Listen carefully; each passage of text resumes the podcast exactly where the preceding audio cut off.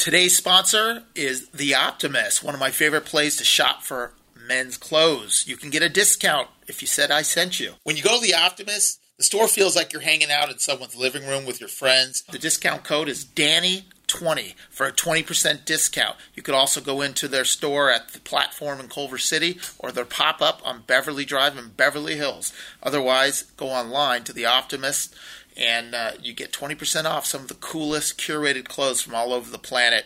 These guys get the hippest the hippest stuff and the best quality at the best prices. So the new Beverly Hills pop-up store is open in January at 352 North Beverly Drive. Both shops are open from 10 a.m. to 5 p.m. daily.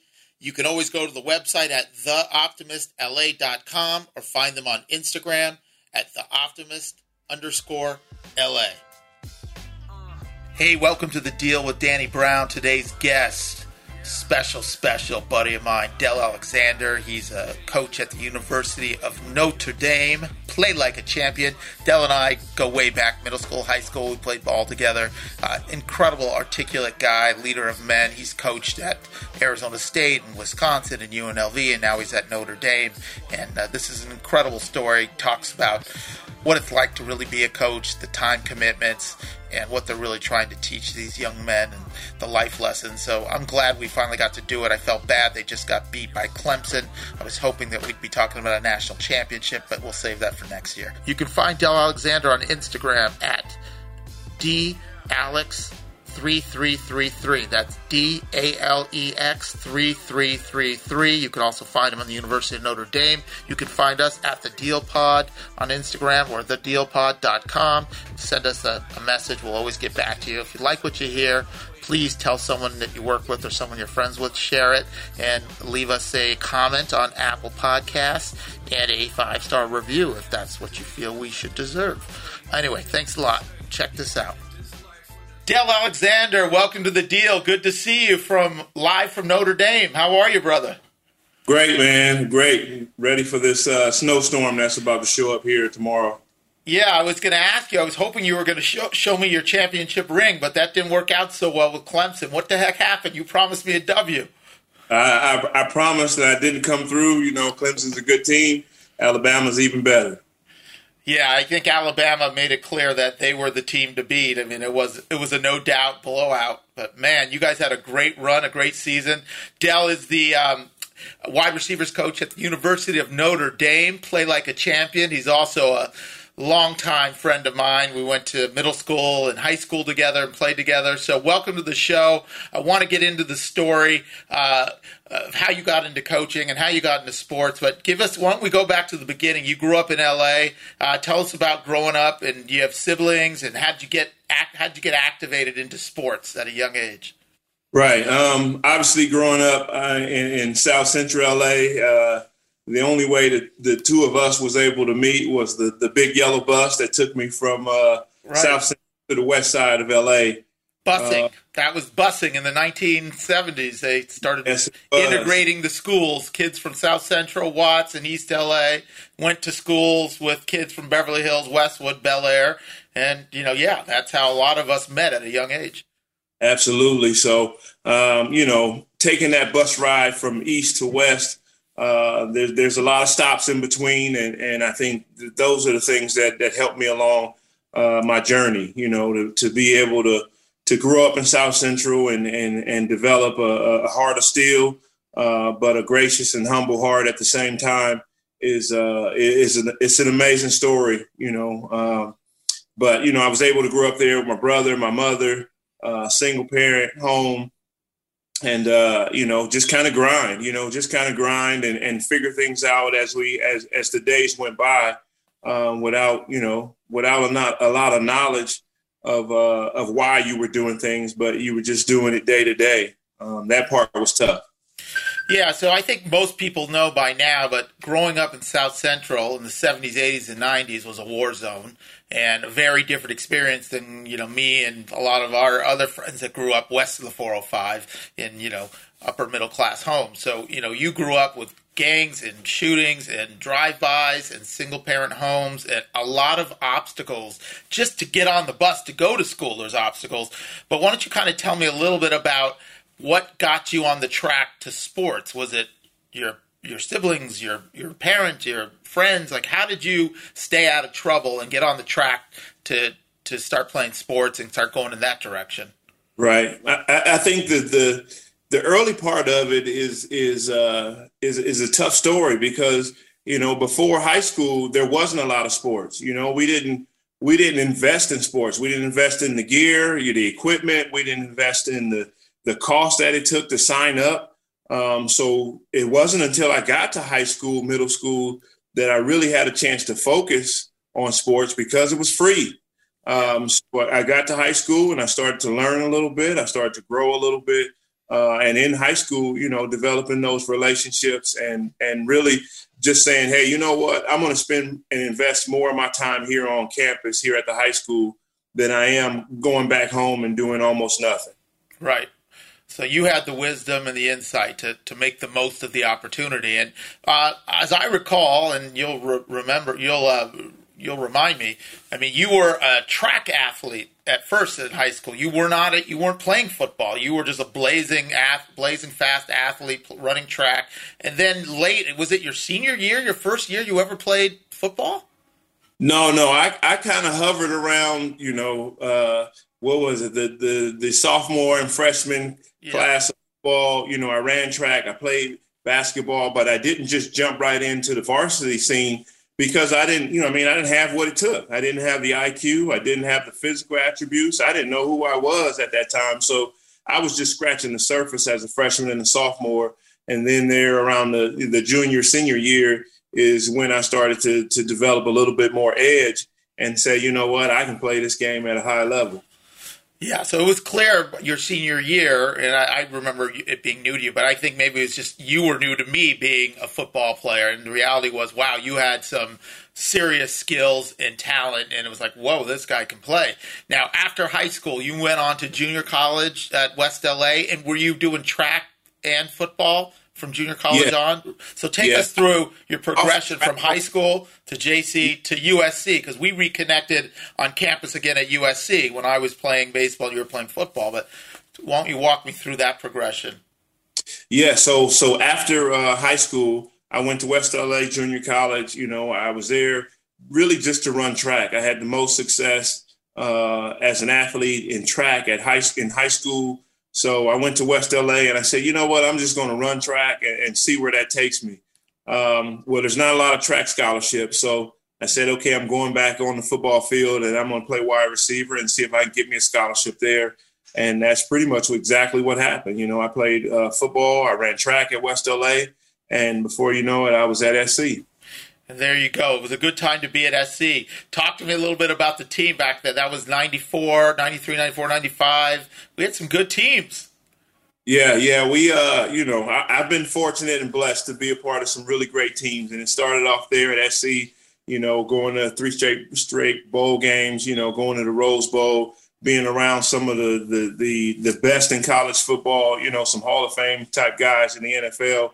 Um, so, you know, the the the the stage there set me up for you know where I am today. You know, being around those guys, listening, learning, and growing was was uh, an important part of, of who I am today.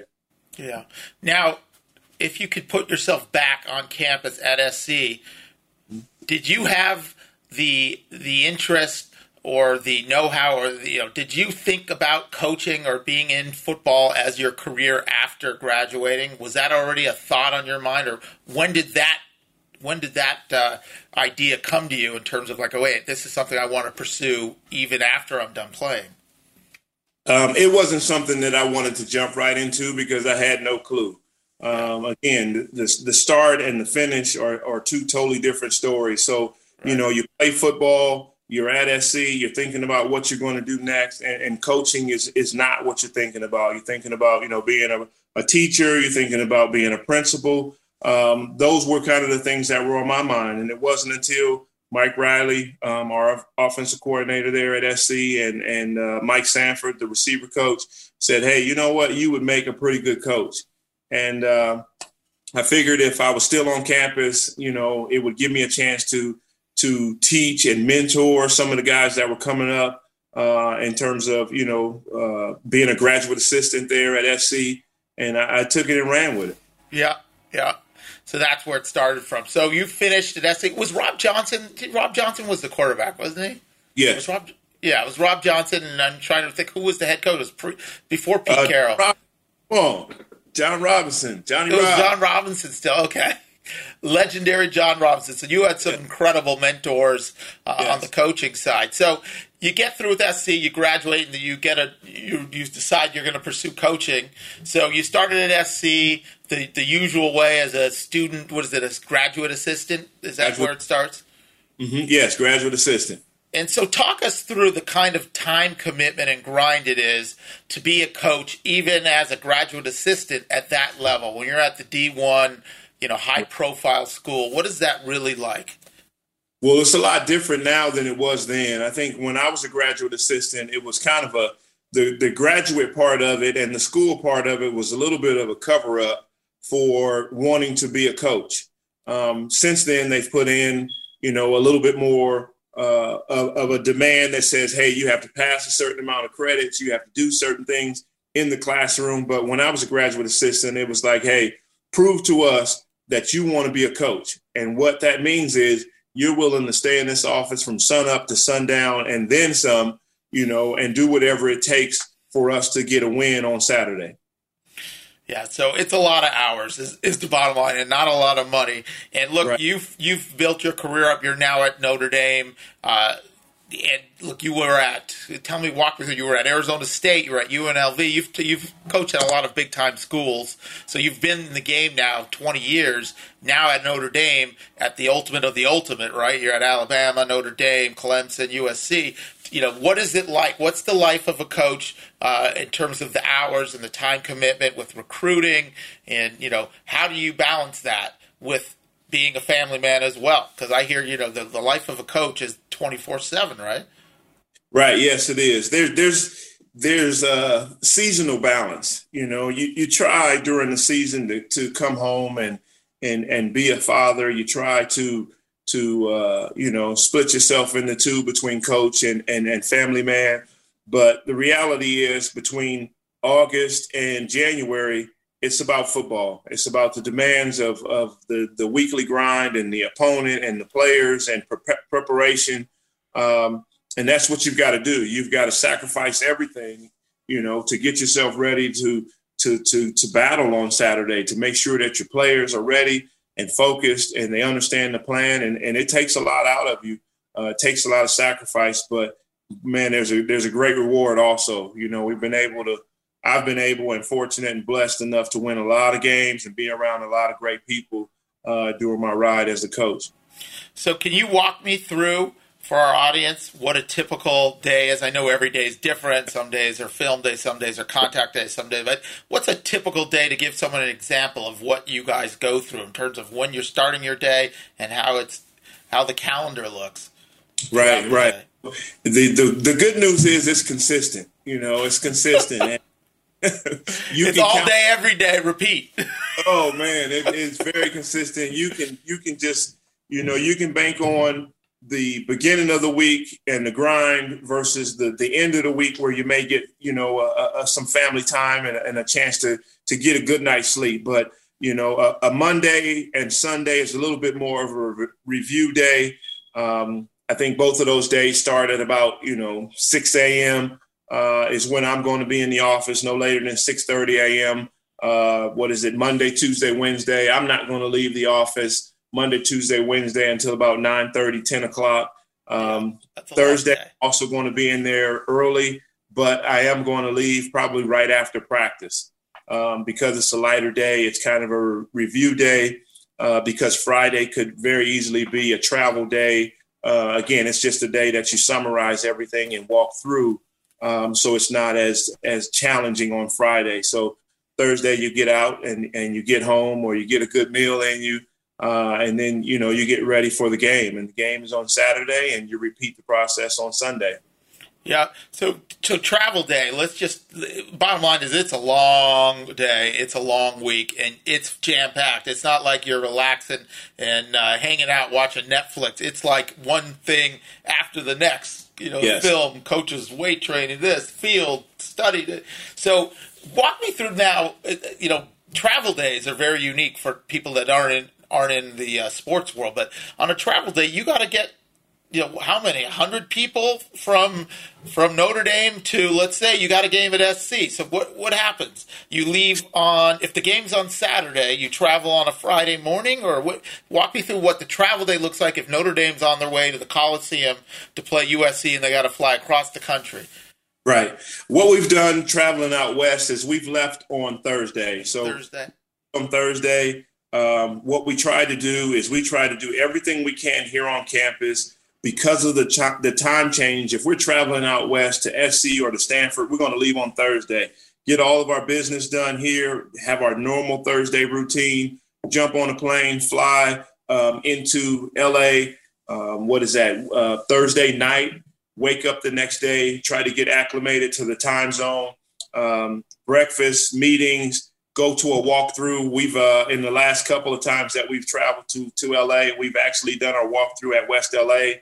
Um, so we we take the buses over to West LA. We have our walkthrough, our shakeout is what we call it. Yeah. Um, back on those buses, come back and have lunch give those guys a couple of minutes um, to to unwind, and then we bring those guys back. You know, that Friday evening for more meetings, dinner. Uh, you know, and then that final that final night of rest before we wake up and play.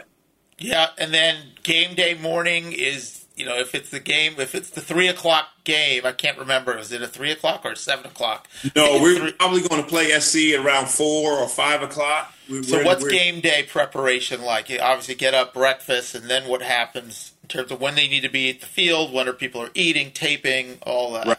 Right. Yeah, we're probably going to have our first meeting at about nine thirty. I think breakfast is at nine. Uh, first meetings are at about nine o'clock. After the the first meetings, we'll have a walkthrough.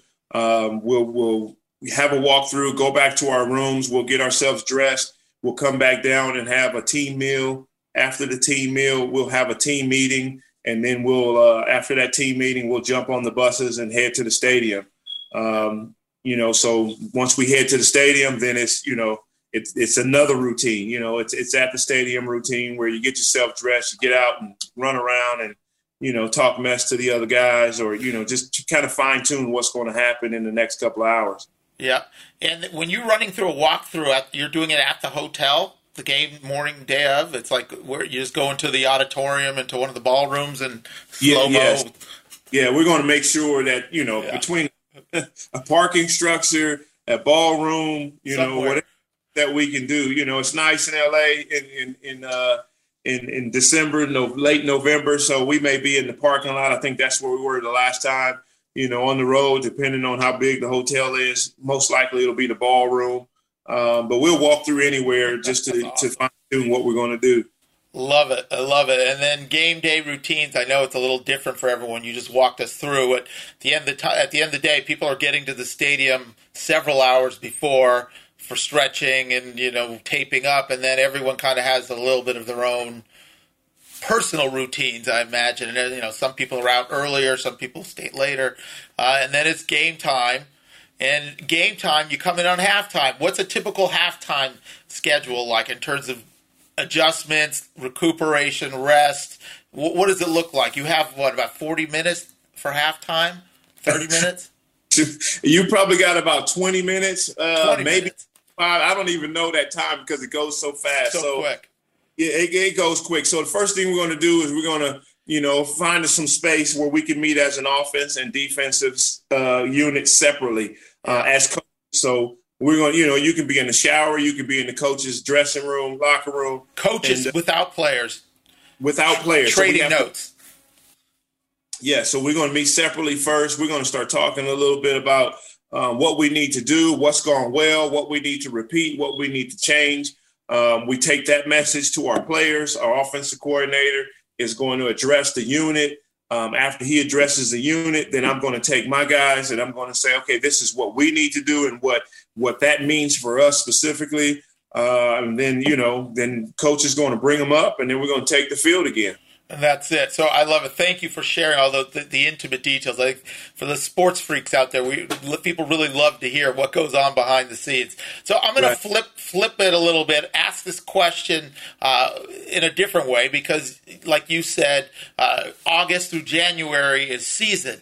But you know your season just ended, and the day the season ends, hopefully it ends in January, and you you know you're in the playoff and you win a championship. But right. regardless, recruiting uh, it, it goes on all year long. So switch into recruiting mode and what a typical recruiting trip uh, and schedule looks like. So, do you pick a region? Like today, you're going to Chicago. Next week, I'm going to West Coast. Like, walk me through a typical recruiting trip. How many days is it? How many people right. you have to meet with? I'm sure it's a little different every time. Right, right. Well, there's different phases of recruiting. There's spring recruiting, there's during the season recruiting, and then there is the recruiting that happens right after the season. Um, the recruiting that happens right after the season is different now than it was before because there's an early signing day. Recruiting during the season or in spring, where it's a little bit more involved, it's just about you know your area. It's about your position, and then you know it, it, at a place like Notre Dame, then it, it's national. I could be anywhere in the country visiting wide receivers um, I, my areas are Arizona, California, um, Nevada. So I want to identify guys in those areas, but I really want to chase the wide receivers around the country, the best wide receivers around the country, so that I can get those guys to join my room. Yeah. So uh, what if there's a great wide receiver in Florida? Is that not for you to take care of? If someone else deals with that? Because it's yeah, it's it's kind of twofold. You know, the area recruiter may get me the name before I see it, Got but it. as a receiver coach, chances are I know who the best guys in Florida are. So yeah. they might be on my schedule. I could be what's happened in spring recruiting where you're trying to identify and see guys work out. I could be in four states in four days. And wow. that's the grind of recruiting really in the spring where you're identifying and watching guys work out. Um, that happens in the spring. When you're in this during the season when you're recruiting, you're just going to be, you know, a fixture on the sideline so that that guy sees you and he knows that you want him. Um, and then, you know, like I said, with the early signing date, when I go in January after the season, um, then I'm just going really to to uh, you know put eyes on the guy one more time. But their season's already over. Yeah, and when is early signing date? Um, early signing date is is somewhere around December 19th, I think it was this year, between Got the 16th and 19th. So it's a it's a mid-December signing date. So this is for seniors. Their first sem- end of the first semester is early signing. Can you sign as a junior or before or no? No, you can't. That's what the Olympic sports do. But in, in football, you can only sign um, as a senior. Senior. So your senior year, December 19th becomes early signing date. If people want to sign then, they can. Now, yes if you're watching, you know, you're recruiting in LA and you're at Crenshaw, Dorsey, Narbonne game, and you know you're going to see the star all city receiver, but you're like, damn, that quarterback or that defensive lineman is unbelievable. Uh, right. I imagine you have easy communication and tell you our D line coach, our D line guy's got to get out and see this guy. Is that yeah. you guys all communicate with each other when you see standouts like that, even if it's not your position? Absolutely. That's so. There's a part of it that like I said, if I'm in my area, if I'm if LA is my area and I'm there watching a wide receiver, and I should know the players on his team, the opponents, everybody that's in that region. I should know if I'm out of my area, if I'm in Nebraska, if I'm in Florida, Louisiana, yeah. then and I go to a game and somebody jumps out, mm-hmm. then I will communicate with that area recruiter. Hey, did you know that they had a defensive lineman? Did you know that this quarterback, linebacker, cornerback is legit? And are we on him? Do, uh, making our, sure you're on it. Got it. Yeah. Do we know that? Because if we don't know that, and I've seen him with my own two eyes, we need to get on get him or find out more. Got it. So it's like you guys have layers and layers. It's like you have your local position, but you're also just a general recruiter for your whole your whole team because it's like you don't want to miss the talent, and it doesn't matter if he's an offensive lineman or DB receiver. Right. You just make sure that somebody's on it and somebody's right. looking at somebody. Right. Yeah, that's yeah. that's that's what I imagine. That's incredible. So, look, who? Um, tell me some lessons you've learned in, along the way. I mean, you played for John Robinson. Now you're, you know, your head coach is one of the best coaches to ever do it. Now, I mean, I imagine the the uh, the lessons learned about discipline and organization and work ethic have to be. Uh, have to be incredible. But is there anything you can share in terms of things you've learned along the way? Well, you mentioned, you know, I know your spectrum of people that you talk to and interview and, share information with. You know, there are some specific things that are very similar, and and and the biggest things are we look for are the traits. You know, what kind of traits does this person um, possess? You know, we we have to make sure they understand that we have very high standards and what those are. They're really defined. What our process is when it comes to to winning and being successful every year. You know, those things between the traits, the process, and the standards, you know, those are universal. You know, those happen in the business world as well as well as, you know, athletics, you know, and and, and we really, you know, search and and pride ourselves on making sure we have the guys that fit best to help us achieve our biggest goals, which is win a national championship. And what? So walk us through what are some of those traits that you're looking for. So some guy's a stud receiver. He runs a four four. He's got great hands. He's got the body. He's got the tools. Now you you haven't met him yet. Now you need to go dig deeper and find out what about him personally.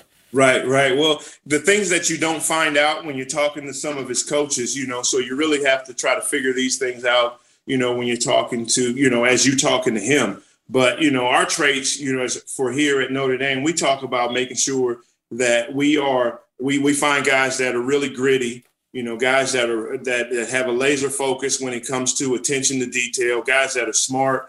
Um, we're really trying to fine tune, you know, who this person is. So when we start to deliver um, what our standards are and what our process is, they've got to have these these traits uh, because we're not going to get into the playoffs with guys that are doing things substandard. You know, so I think you know, just to to to talk about those, those just our grit, our smart, our attention to detail, and our laser focus. Those are some of the, our traits that we talk about. But that's you know, there's also more when we talk about our total process. You know, right. it's it's really you know a developed player. And do you find that some incredible, talented on paper players get filtered out because they don't meet your standards for for for work ethic and discipline and intelligence and commitment and you say you know this kid is a freak athlete but how are we going to beat Alabama if this you know if this kid doesn't have this sort of trait does that happen right. or do you guys think try to coach it some of the best players don't fit here at Notre Dame and and because Notre Dame is unique you know it's unique on and off the field you know you have to be a, a, a kid that's willing to do what it takes academically uh, here at Notre Dame. You have to be a kid that understands our social dynamic here at Notre Dame.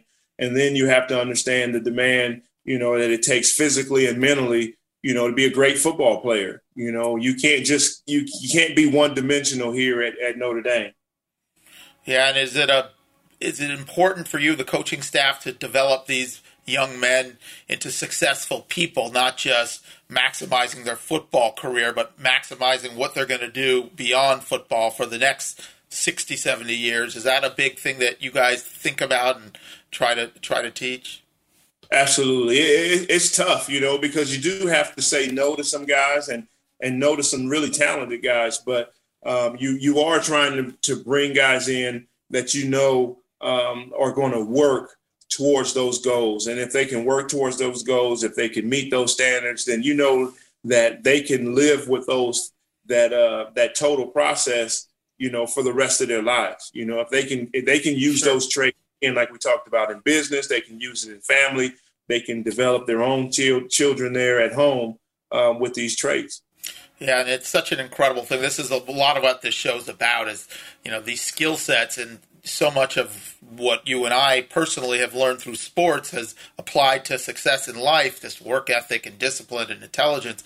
And, you know, that's what you're teaching these kids. And some of these kids uh, don't have the best uh, opportunities. And this kind of opportunity is incredible. And what I always try to say to young guys, and I'm not in the game like you're in the game, but when I meet young people, young athletes, I always say, you got to understand what an opportunity it is to play at any university and have your education paid for, plus the social leverage that you have while you're an athlete on campus for those four or five or six years are higher than you'll ever be in your life. So take advantage and not just work in the classroom and work on the field and work in your conditioning, but take your social your social life serious because these the network of friends and the opportunities in school and the community surrounding you are invaluable. And you know, I, I can only imagine that's tenfold or a hundredfold at somewhere like Notre Dame, an elite, elite, elite of the elite. If you're an athlete, even if you're